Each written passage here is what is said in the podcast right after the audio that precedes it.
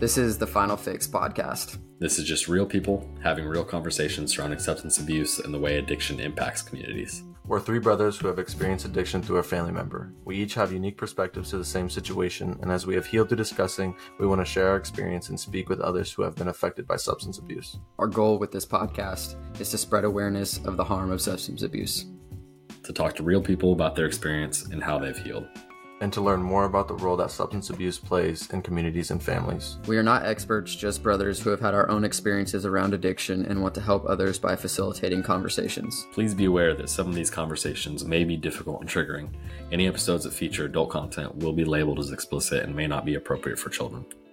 All right, welcome to the Final Fix podcast. We have JD with us. Uh, go ahead and let him introduce himself and uh, begin to tell us a little bit about himself.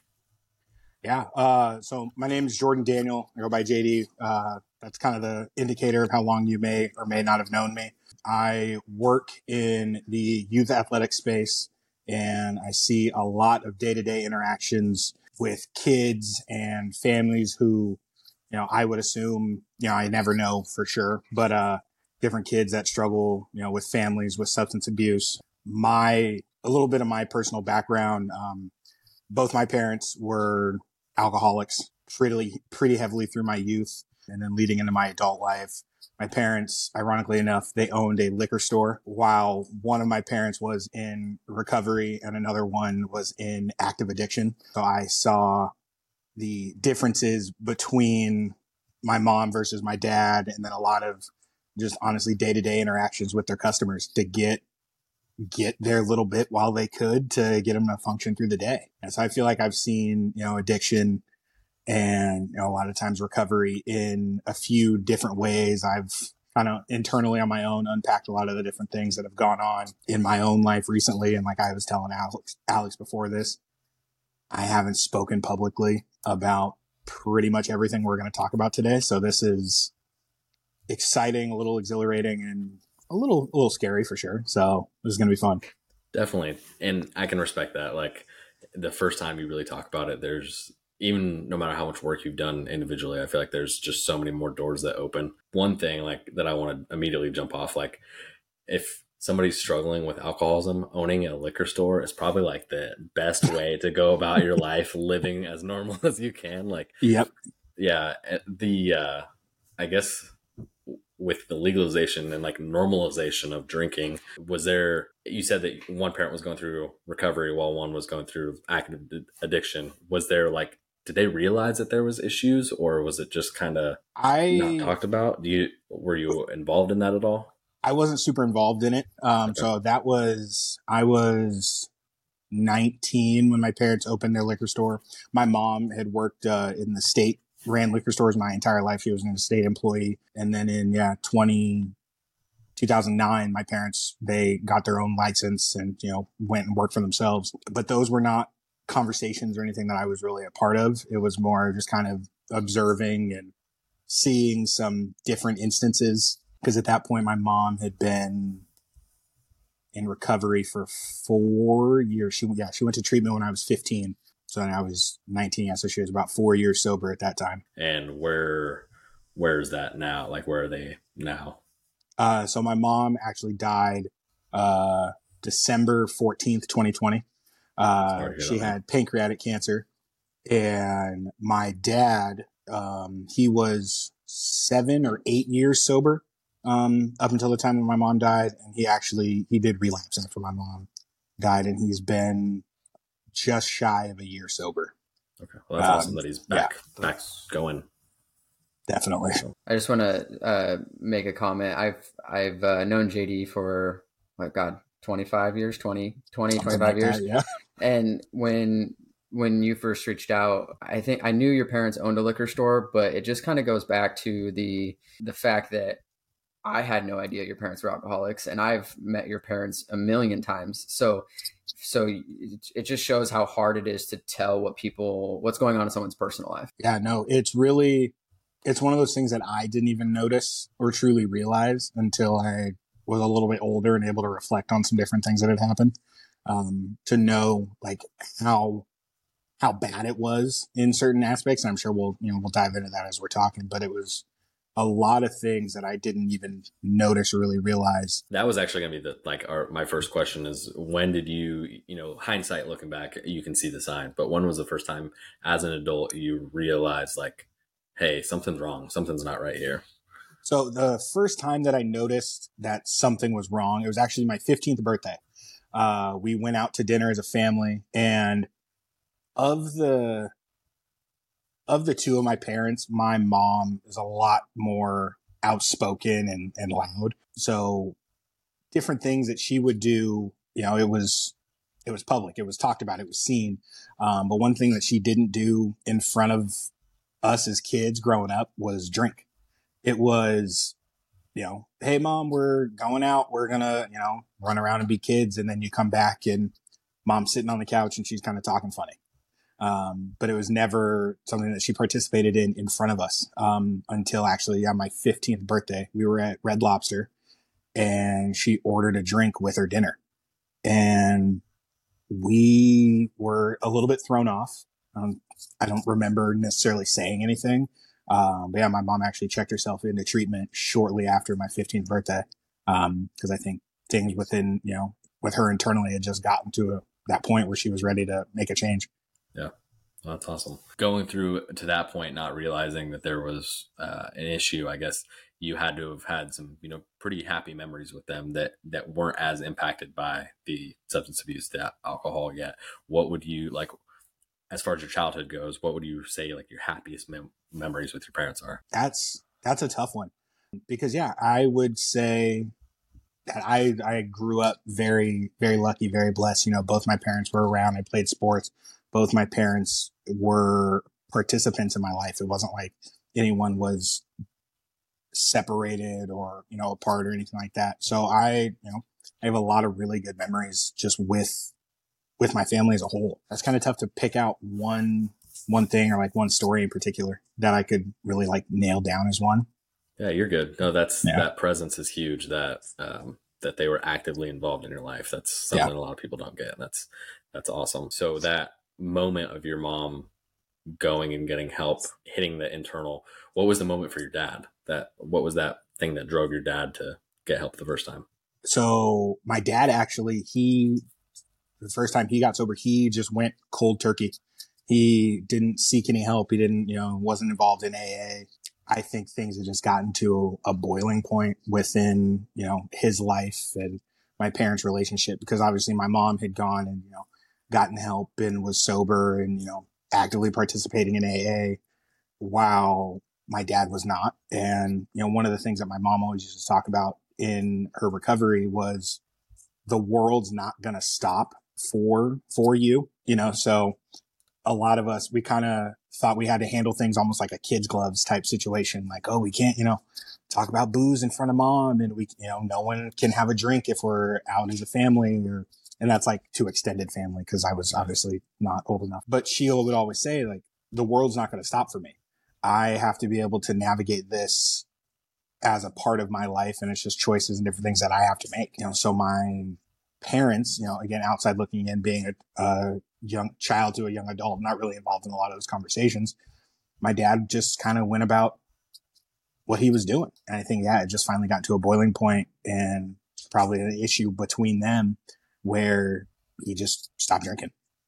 Yeah, I mean, I can imagine the uh, the thought process that must have been going through his head because he saw your mom's recovery and you know the progress she was making, the good that she was doing, and it's hard, like especially if that was something they enjoyed doing together like going mm-hmm. from that to seeing her bettering herself and and making this change for him to be like all right shit like it's i got to do something here um, i can i mean i can empathize that that was probably a tough thing for him to do, but also like that's pretty awesome that he just you know decided to make it.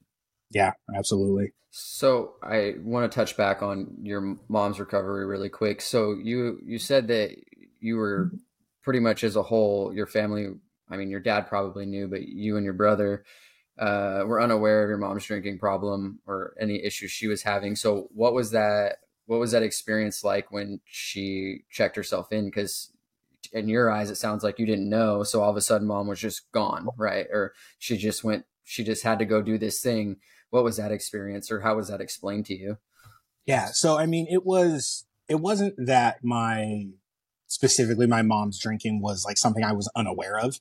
Mm-hmm. It was just something that I didn't, as a kid, really know how bad it was. You know, I'm, I'm the baby of the family and looking back now, there's a lot of different things that were explained to me different ways or things that I was unaware of my entire life, which is kind of funny. And, you know, those are jokes and different things that we get to make now between my brothers and my dad that we can talk about. So like I knew my mom drank. I didn't know that it was necessarily problem drinking. There's a couple different memories, one of which that we joke about a lot as a family. That's kind of how we process things and we joke about it. Like there was I'll give you a, a, slim down version of the story. Mom had had a couple drinks and she made dinner and dinner wasn't, wasn't too good. it was like, it was chicken and rice. The chicken wasn't cooked all the way through and the rice was like crunchy. It wasn't cooked all the way through. So she had like made dinner and cleaned up. Um, and she had put like different thing, like things in the wrong place. So like the ranch bottle goes in the refrigerator it didn't go back in the refrigerator, like ice cream in the cupboard type stuff. So we, as a family, we joked about that all the time. Mm-hmm. Um, because when, you know, whether it was my dad, my brother, or myself, we're like, mom, this, this food's not like edible. she said, and the, the joke is just fry it, just fry it. she had had a couple and the word try didn't come out quite right. So just fry it. Just, just fry it. Just fry it. It was a, a family joke that we, I mean, still to this day joke about. I probably talked to my dad about that like two weeks ago. That's awesome. We come uh, from like kind of the same perspective in that we're both the youngest, both kind of explain things differently when we were younger. Was there any point where you realized before you were an adult that that stuff kind of wasn't adding up and that stuff was, uh, you know, different in ways that, you know, aren't supposed to be different. I would say really like when my mom went to treatment is what it was. Cause kind of how Alex was saying, it was almost like a surprise. Cause, you know, like mom drank and dad drank and like the adults in my life just drank and that's just what it was. So then all of a sudden it was mom's, mom's going to go away and get some help for a little bit. And I'm like, what is, what for? Like, what's this about? No, she's drinking, she's going to rehab. You know, there was a program she was in, was in, inpatient when you go away. So she was in an inpatient treatment for, I think, 45 or 60 days. We were able to visit and we had like meeting, family meetings with the counselors and those different things. So I, that was probably the time that it threw me off the most because it just was the adults in your life drink to the adults in your life drink a little bit too much and they need some help. Yeah. Those uh, meetings with the the counselors, is there anything that you remember that like really helped you understand or helped you connect? Like even anything that your mom might have said that you realize like, all right, this is like this is good for her. This is good that we're processing this together. Yeah. The uh the lead up for my mom going to treatment was super weird. Um, because she she had a pack, obviously, and there was a whole host of things that she was not allowed to bring with her. And the one that stuck out to me the most was mouthwash. She was not allowed to bring mouthwash with her. And I was like, why, like, why can you not bring mouthwash? And she looked me dead in the face and he goes, cause people will drink it. And yeah. like the, the thought of someone being so dependent on a substance or anything that they would drink mouthwash just blew me away. Like I, I almost couldn't comprehend it and then going through, you know, the family meetings and the counseling, I think for the first one or two, I just kind of sat in the corner and just listened. Didn't sit, you know, they would ask, Oh, Jordan, what do you think about this? Or how does this affect you? And, and I was like, I, I had no idea. I didn't know. But yeah, those, her packing up and the thought of people needing a drink so bad they would drink mouthwash and sitting in family counseling meetings were two big things again because we're very similar in this. When you got older did you find uh, a way to kind of see how you were feeling when you were younger? Because you couldn't you know comprehend those feelings at the time. Is there any way that you you know realized that you were feeling a certain way and some of your actions were different because of that? Because i found myself you know very depressed but not knowing i was depressed. And mm-hmm. you I've known you since I was, you know, probably five or six years old. And every single time I see you, you know, you have the biggest smile on your face. Mm-hmm. And so I just wonder how you kind of coped with that and realized your feelings from before. Being able to comprehend it in the moment was not really a thing. It was definitely done in reflection, but I was able to, everything happened at a time in my life where it just kind of, it almost, it was what it was. My family honestly did a really good job of coming together in the moment. The biggest thing was like my mom's treatment. You know, obviously my dad, you know, had his issues and continues to have his issues and everything it is. But like my dad did a really, really good job to make sure that I was okay. My older brother really did a good job of making sure that I was. Okay. I would say that probably didn't allow me a lot of opportunity to reflect until much later. But it was, you know, mom is mom's sick, mom's getting some help and you know we're gonna get through it. And it's just yeah, I had a very very strong family system in spite of you know the the issues that we had going on at home. I mean that's that's awesome, especially if you know like if mom is the anchor and then all of a sudden she's gone. Like a lot of the time you see those family units fall apart. And so yep. for yours to be able to come together stronger is is huge. During this period, you talked about in your childhood, like sports being a huge thing. I know sports are still a huge thing, but did any part of that stop then, or did you like go full bore, you know, further into the sports, or you know? You know, I mean, sports were as I was growing up when I was really young. Sports were just something that I did, like it yeah. was just an activity. It was a part of my life, the the ecosystem. You know, my dad coached, my brother played basketball, my brother played soccer. Um, so sports and athletics was just something that I did. Um, I really started to it turned into an outlet for me as I got older and it became something that I wanted to pursue a little bit more seriously. And it was just my life was really focused on, you know, playing basketball, trying to get better, getting stronger, basically from I'd say 16 all, you know, through up into my early 20s. I don't know if I could pinpoint and say like oh, these things are going on and now I want to take this more seriously. I don't know if they coincided. I think it'd probably just be more of like a timing, uh, just a timing thing. You know, I was after my freshman year of high school, I was like, I want to take this more seriously. I want to do this. So I just, I just, I mean, I went, I went head first and I just pursued it. The, the reason why I asked that, and I don't know if, if Dom, if you mind me sharing, there's like two, two paths kind of like when we first started having issues with mom, I really dove into like, just anything I could do to keep myself busy, to like work on myself, to fully distract myself. And I know Dom, like that was a point where like sports kind of fell off a little bit and like, you know, you weren't as, you didn't find joy with as many of the things you were doing before. Yeah. The biggest realization uh, that came to me is when I broke my ankle, because uh, time kind of stopped. You know, it's always two practices a day, two basketball teams, you know, all the football stuff. And when, you know, something that occupies so much of your time, so much of your thoughts, you know, you're bringing home playbooks, you're memorizing them, you have homework, you know, all this stuff. When you're not doing that anymore and you're sitting in your room all summer, you know, it kind of gets to you. And then you realize that, you know, your mom texted you and then it's been three weeks since she texted you and it's kind of weird. And after that, I just don't feel like I felt the love uh, for it anymore. You know, I got out of shape. Uh, and I don't think I was mentally ready to get back in shape and get myself back on the horse. It was a rough time. I want to switch gears here. You talked about working with with kids, and you know, from the outside perspective, assuming that they might have stuff going on too uh, in their family. When you're in those situations, is there anything you do? I don't know, like what your boundaries are for anything that you can do, but like what would you say if you could talk to any of those kids knowing that they're going through something similar to what you went through?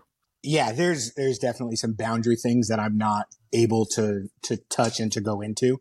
You know, I can't just out outright ask certain questions. But the approach I really just try to take with it, if I'm you know dealing with a kid who's, I mean, any kid who's struggling, really, whether it's you know someone who you know home life is just unstable for X Y Z reasons, or you'll see parents that you know, again, you can never say definitively, but you look, it just looks and kind of feels like, you know, similar to situations that I, you know, was a part of as a kid. And I'm sure you guys can see those same things as well.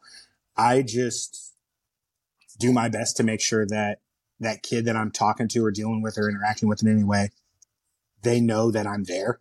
They know that I, that I love them, that I am someone that can be a safe space for them to lean into. And I mean, yeah. that doesn't, that doesn't need to be as deep as, oh, my mom and dad are having this trouble and, you know, my parents fight a lot. You know, the way that a 10 year old is going to try to articulate something to you. It doesn't have to go that deep. It can just be as like, you know, if I see you after school, I give you a high five and I say, Hey, what's up? How are you doing? Just trying to check in and just be, be an anchor point for kids who are struggling.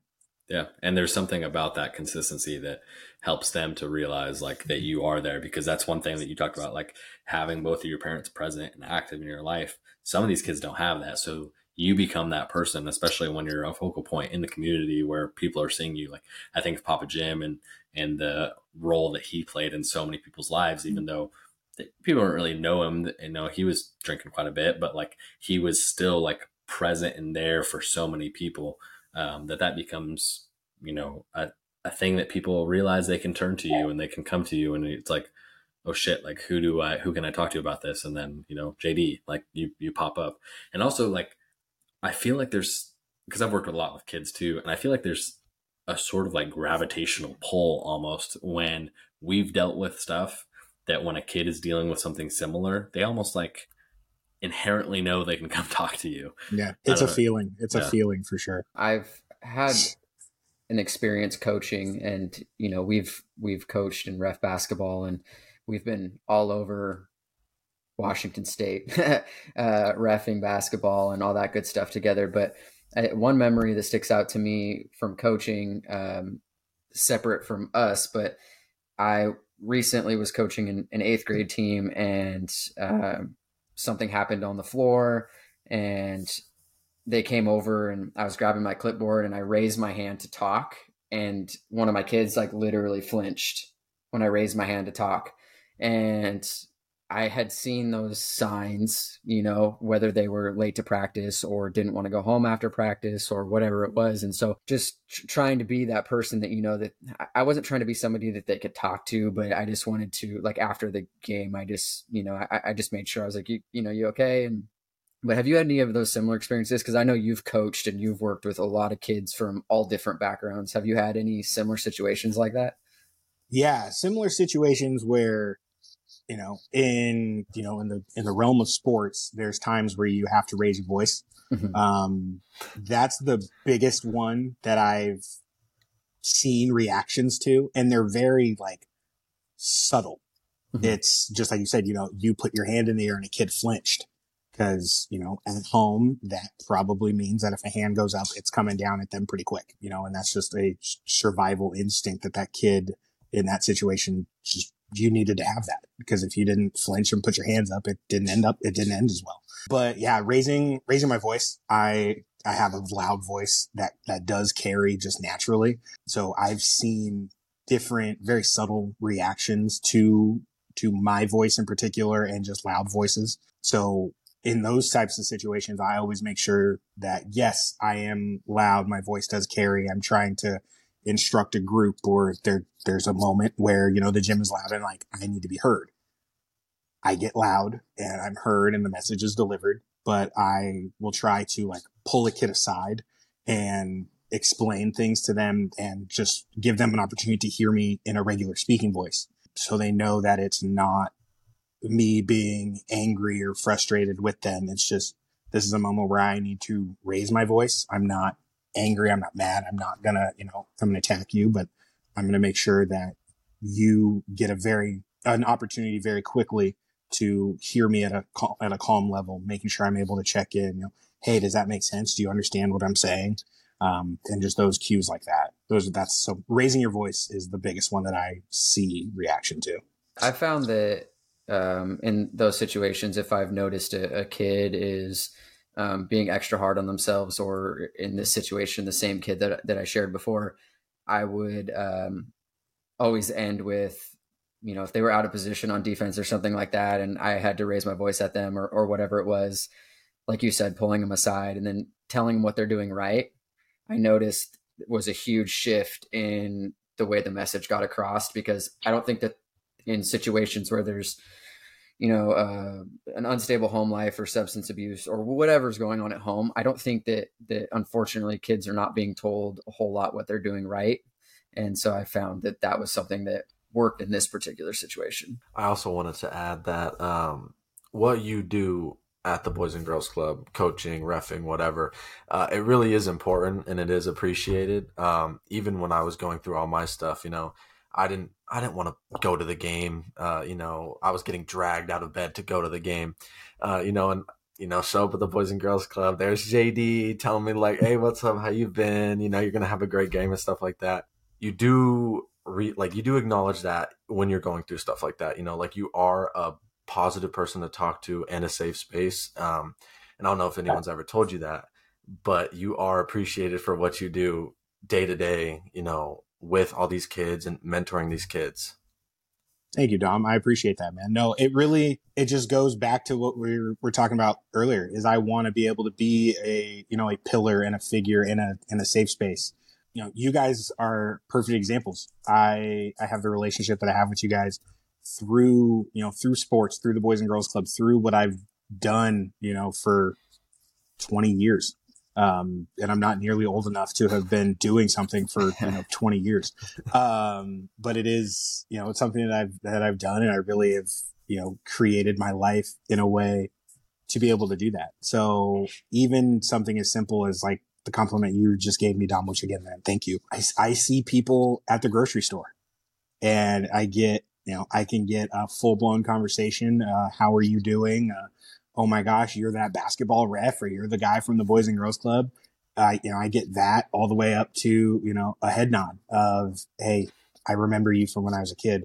I might not know exactly how to deal with this situation, but I acknowledge you and I see that. And I mean, having those small in- interactions is just, it's huge for me. It really is a small payoff for the, the different types of things that I try to do. Now, is everything that you try to do, does that come natural to you or is there like, is, is there, I guess, anything that has helped you along the way as you've kind of carved out this, this world in, in sports and then helping the kids and like, where does this kind of come from, I guess? Um, I, w- I would say a lot of it is natural just from trying to be, you know, just trying to be positive, try to be approachable, try to be someone that, you know, people can have conversation with.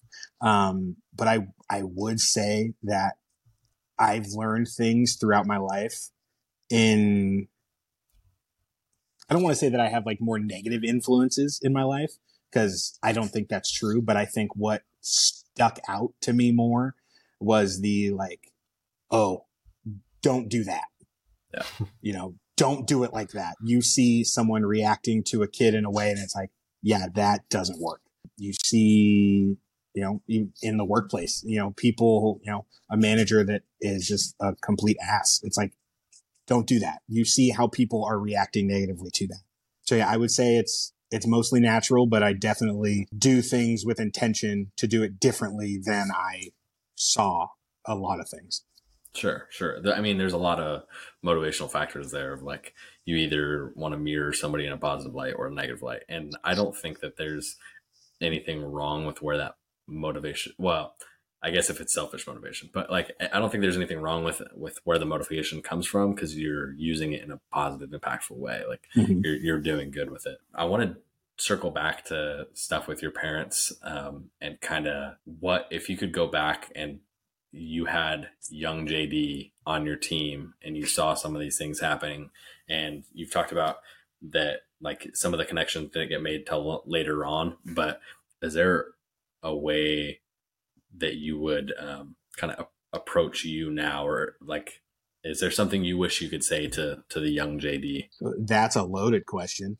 Uh yeah yeah no we're here to get deep we're here to get deep. No and i'm i'm here for it. No i mean the biggest thing that i think i would go back and tell you know five six seven eight you know young jordan leading up that i internalized a lot of things as if they were my fault or as if I had control over them.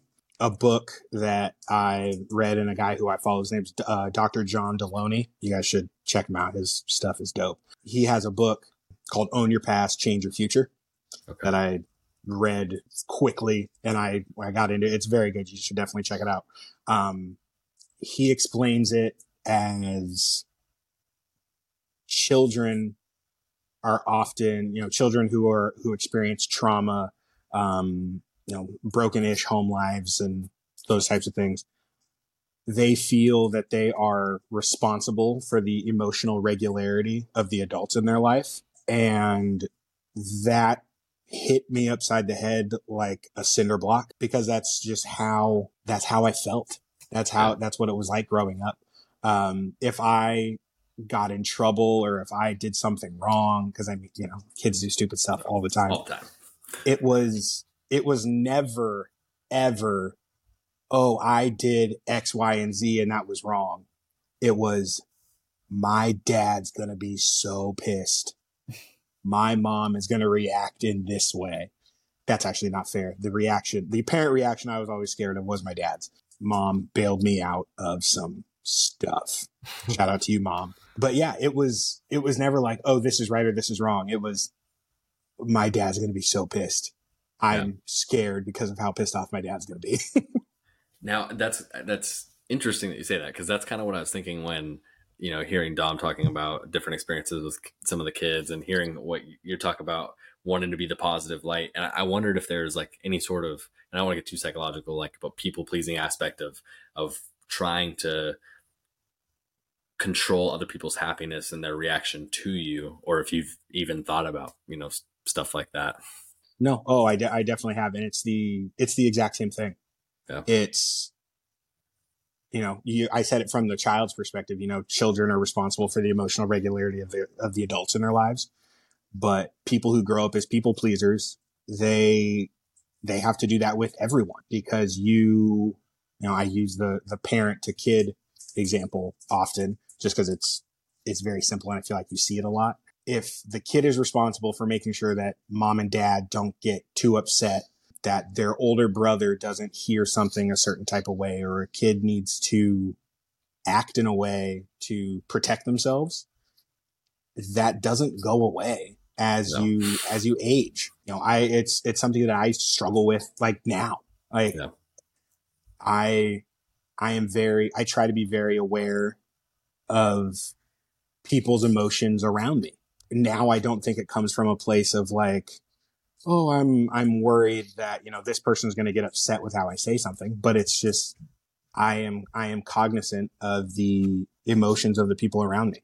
I was just gonna say, I mean, that's there is a maturity that comes with that, where it like turns from this thing that is a coping mechanism as a child to using it as a tool as an adult. That's like a, a beneficial thing. But a lot of the time, it does stem from some bullshit when we're kids that we're working on correcting. I mean, we were just yeah. talking the other night about um, something similar with me, like is a like natural tendency to just and it like stems in anxiety and all kinds of stuff now, but like just work, work, work, work, work, or like making sure that everything I do looks so great on paper so that everybody can be proud of me because I have no value unless I'm doing these things. Like it's just this little yep. stuff that just continues on through adulthood.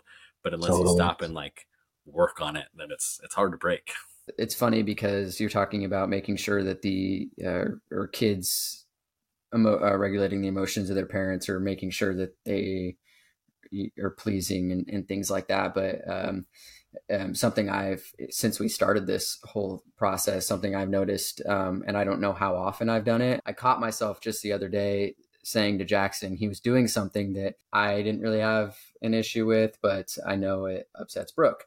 And my comment to him was, Hey, you probably shouldn't do that. You know, it's going to make Brooke mad. And I immediately thought to myself, that was a terrible comment because now he's going to worry that he's going to know that I'm not mad, but she's going to get mad. So the next time, maybe if they're fighting, it's because I did that. She got mad and he wasn't mad. Like, you know, so I was like, oh my gosh, you know, self realization moment. I can't say that to him. And it wasn't even, he wasn't in trouble. It wasn't a huge deal, but it was still like, you can't make those comments to kids, right?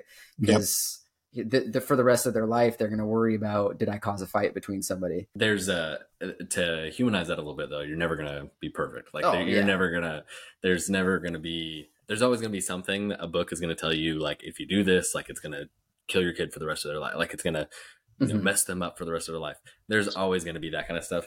Being aware of it, you know, is the for like the most important thing, being aware and like thinking about these interactions because that a lot of parents, especially like our generation's parents, didn't do, um, or were just beginning to do. Like I can't take away complete credit, but um, I think our parents' generation was just starting to kind of get some of the emotional stuff down, and I think we're kind of taking that forward.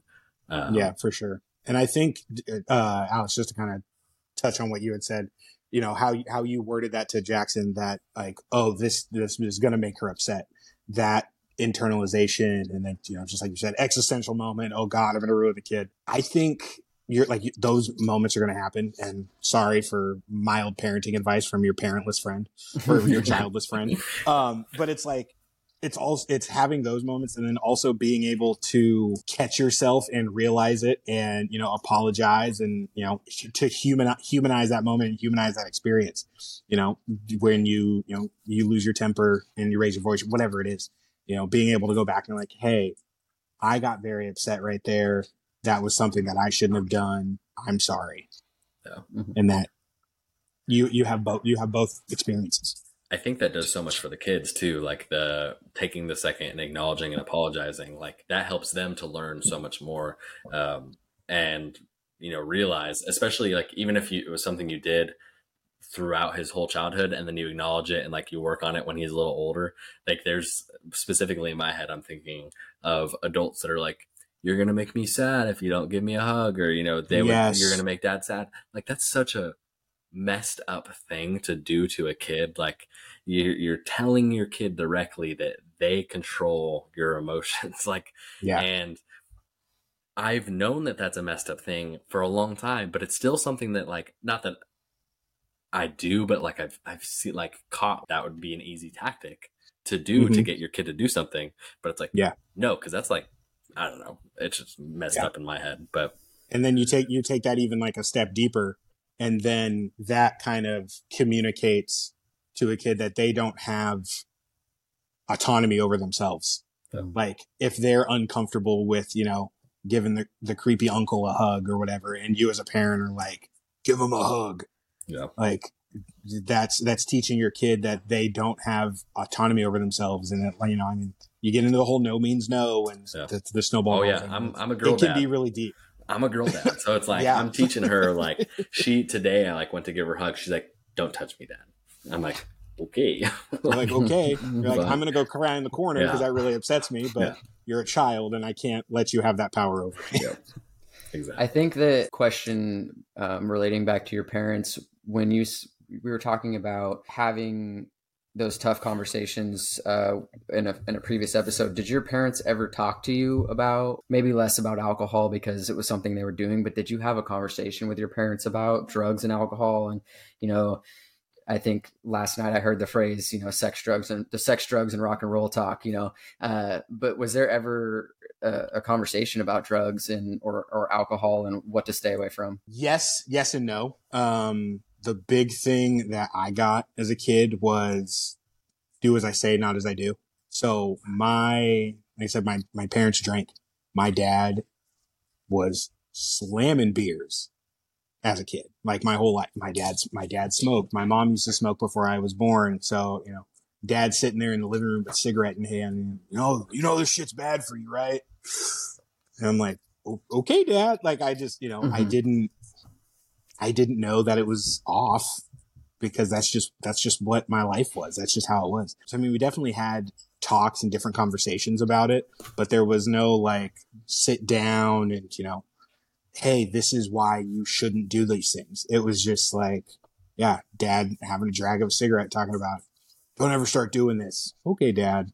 You know, dad throwing back beers, the recycling bin just being full of beer cans and just stinking the high hell my older brother, one of my older brothers, he's six and a half, almost seven years older than me. So right when he was in the, the high school glory days, I, I got to see, you know, him have a couple too many drinks and, you know, friends were over or whatever, you know, and he's, he's throwing up and actually, again, things that we joke about that are, you know, a little dark. But, uh, my brother was had some friends over. They were drinking, and my brother was upstairs in the bathroom puking his guts out. and I'm 11, 10, 11 years old, asleep, and my dad is screaming at my older brother.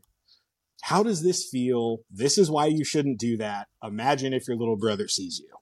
Hmm. And I'm pretending to be asleep hearing this entire thing. But, you know, that's again the way that we've kind of processed trauma and we crack jokes about it and it's, it's something that we talk about you know that was just another incident or instance of like don't do that don't i'm laying in bed and i'm like okay yep don't do that that's what i shouldn't do so it was more more of those instances than like a sit down talk um, but multiple instances like that was it a did it impact you like profoundly enough like I, I don't you and I have never like gone and gotten a drink or anything like that. Have you drank, uh, or do you like? Is it a rare occasion, or did that impact you enough to where you're like, like Dominic, he doesn't drink. He's like, I have no interest in drinking.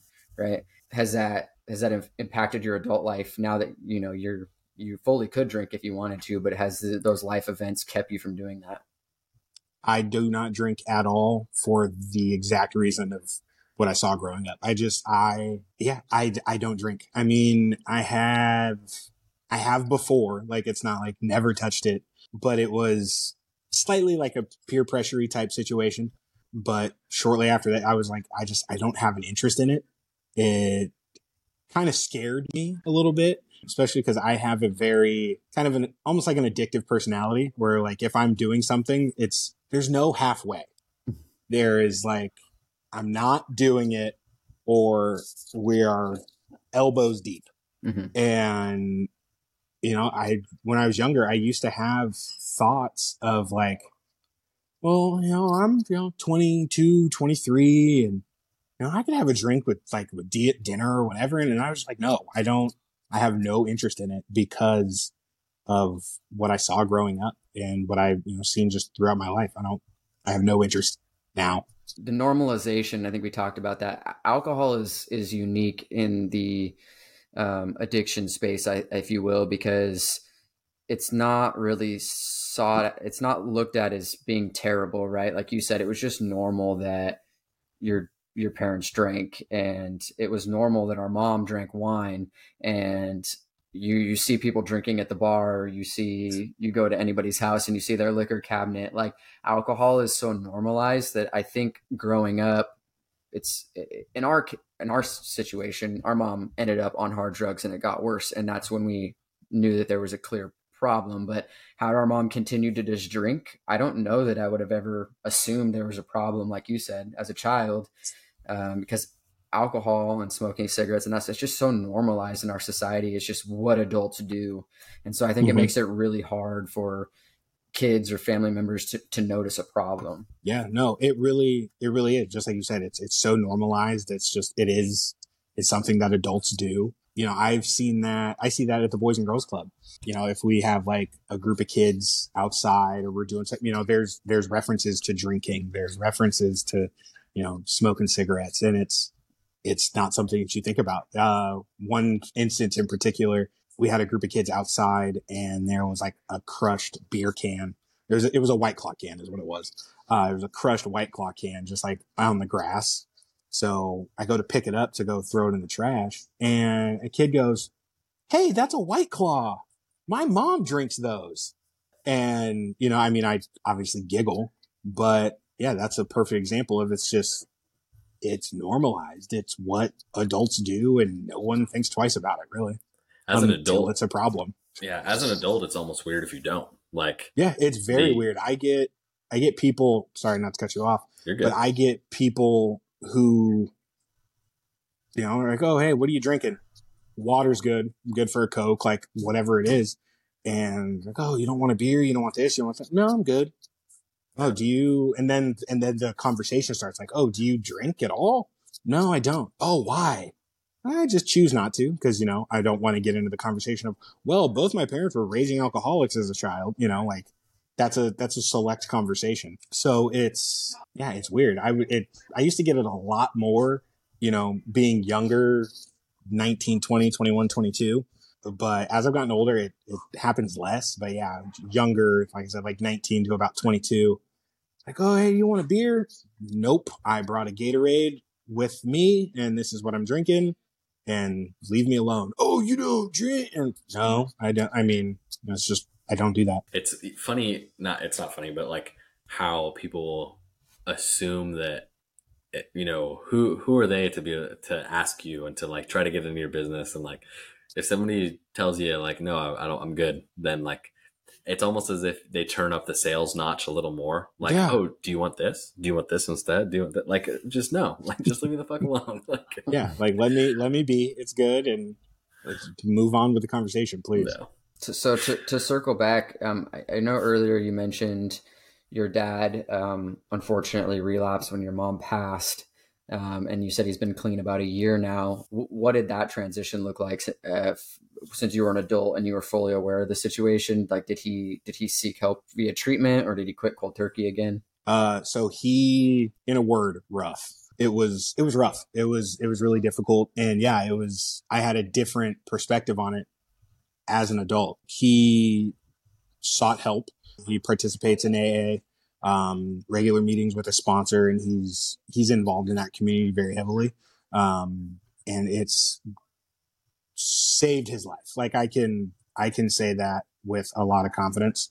And with it being something that is still pretty fresh, we haven't like dove in and talk about it, you know, done all of the uncovering, but I can say that yeah, this this go round and my dad's commitment to being a part of you know AA and being with the sponsor and those everything that has saved his life without a doubt. I'm sure that the conversations will happen more now that, especially since he is going through a you know a treatment process with with help. Um, that it's going to be a lot more like communicative communicative and i think that part of the reason why he may be doing that is because he doesn't have like the kids at home and you know the stuff that he had the responsibilities he took on before yeah he really it was the biggest thing, like my, my mom, without, without a shadow of a doubt was like the backbone, the linchpin, like, like the rock of the family for sure. So like losing my mom has been incredibly difficult. And then there's been things downstream, you know, that have, that have been difficult. You know, my dad, he's, he's experiencing life by himself for the first time as an adult at 60 I mean, my parents, my oldest brother is 39, I think. Yeah, my oldest brother's 39. Um, then my next youngest brother, he's 38. So my brother James and I, we share same mom and dad. My oldest brother, Michael, we have different moms. So my brother James and I, we grew up together and we were very close. So it was always, you know, my dad, my mom, my brother James and I.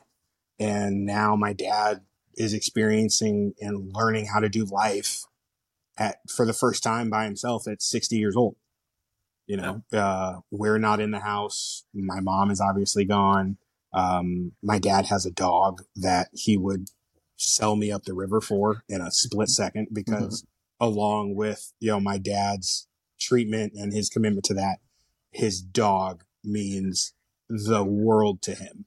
And, you know, that's just another thing that I do, I do know has saved my dad's life. So yeah. he's, he's navigating some, some tough shit for sure. You know, I, I've never touched alcohol, never taken a sip, uh, anything like that. And I know that you said that in the couple times that you did, they were more, you know, peer pressure situations. I don't know how much you want to get into that, but for anyone listening that, um, has gone through anything with, you know, family member, friend, whatever, what are certain boundaries and things that you set up when you were younger to not let those peer pressure, you know, situations happen? Uh, I know that I, I have a core group of friends. I, you know, don't really go out of that core group, but, you know, from day one, I'm always like, no, like, no, it's not going to happen. And they just never asked but what are some things that you did to set those boundaries with uh, people i mean the biggest thing is just just saying no and having that decision that commitment and then that conviction you know the couple times that i have drank it i mean i'm i was in high school i'm i, I work with kids and i you know hey kids don't drink it's not good for you but like i drank one time in high school and another time post high school before I was 21. And it was just like, what's the, what's, what's, what's the point? What's so fun about this? What is, what is the attraction? I didn't, I didn't get it. And I was like, okay, I obviously have the, you know, the addiction issues and everything in my genes and in my blood. The two times I've tried this, I didn't have fun. And I was like, yeah, I just, I don't need to do this. I, it's not something that I need to play with. It's not something that I need to be a part of. So I just, I just had the conviction to say no. Boundaries that I'd say I'd put up. I mean, there's probably, you know, people earlier, you know, my early 20s that I just kind of disassociated with, that I chose to not be as close with. If, you know, my friends or my girlfriend at the time, they were going to go out or do something. Hey, go, go ahead. I'm staying home. I'm, I don't want to do that. I just don't want to be a part of it. So, I mean, just a conviction to say no and disassociating with people who wanted to make it a big deal or make a fuss about it. To add to that, I will say uh, to anyone listening, especially if this happens to reach an, a younger audience, that that uh, saying no and doing your own thing is actually what's cool. I think that looking back and uh, the friends that I've had, you know, like you, JD, and, and all that stuff, that have just been like no, and you just know, just not even ask. I look back and I'm like, that was that was like it, it's hard to do, especially as an impressionable young adult. I know for myself, I don't like to not have control of myself. So drinking was never my thing, but I still wanted to be cool. So I smoked a lot of weed because I thought like, hey, if I'm not drinking, then I'll just smoke weed because then nobody will bug me about drinking. And neither are a good option. I'm not saying that that's the right way to go about that at all. And uh, but I just feel like just it's you know the whole say no to drugs and and just saying worrying about being cool is is overrated and being yourself is is cool. Do you have any other? You mentioned a book earlier. Do you have any other books that you've read that you would recommend for people that maybe were experiencing uh, similar things? Not another one. So just to just to say it again, Dr. John Delony, mm-hmm. um, "Own Your Past, Change Your Future." He has a podcast that I listen to. Uh, it's a it's a caller driven podcast, so people will call in and ask questions. Um, it's not necessarily it's not specific to substance abuse, but mental health is kind of like the big umbrella of it. Mm-hmm. So I get a lot of my kind of my gems and those different things from from him. Mm-hmm. Um, and he does a great job of referencing, you know, other professionals in the field where he gets his ideas from or people that he's able to kind of converse with. So it's not like you're just being fed like a singular message. Mm-hmm. You're able to really kind of dive in and see a lot of different stuff. So I highly, highly, highly recommend that to anybody at any at any phase, at any stage of life. If you're struggling with different things that have happened to you in your past, things that you are currently living through, uh, that book has been a really good resource for me that I find myself referencing back to mentally often. Nice. What would be like your your last words uh, to to the listeners? Anyone hears this? Alex, I think you just said it perfectly uh, a couple minutes ago. Saying no and doing your own thing is the coolest.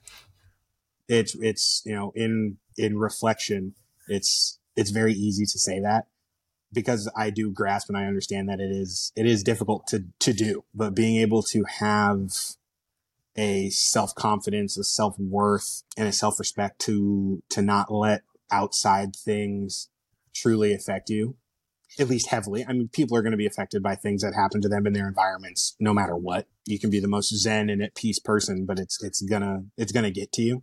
Yeah. Just being, doing your own thing and saying no is cool. I want like a t-shirt of that. I, I, do. We should make that happen. Add it to the merch, list. Merch. Get on it. Yeah. yeah. And then, um, do you, if somebody hears this and maybe is local or wanted is going through a similar situation and wanted to reach out and and just kind of pick your brain or or share something with you would you be open to that? Yeah i definitely would. I'm obviously not a professional by any means and i've mm-hmm. heard you guys talk about it but i i have no problem sharing my experiences and being able to give feedback where i can. Absolutely. If you or anyone you know are struggling with addiction please reach out to the national substance abuse hotline at 1-800-662-4357 for additional help and remember, you're not alone.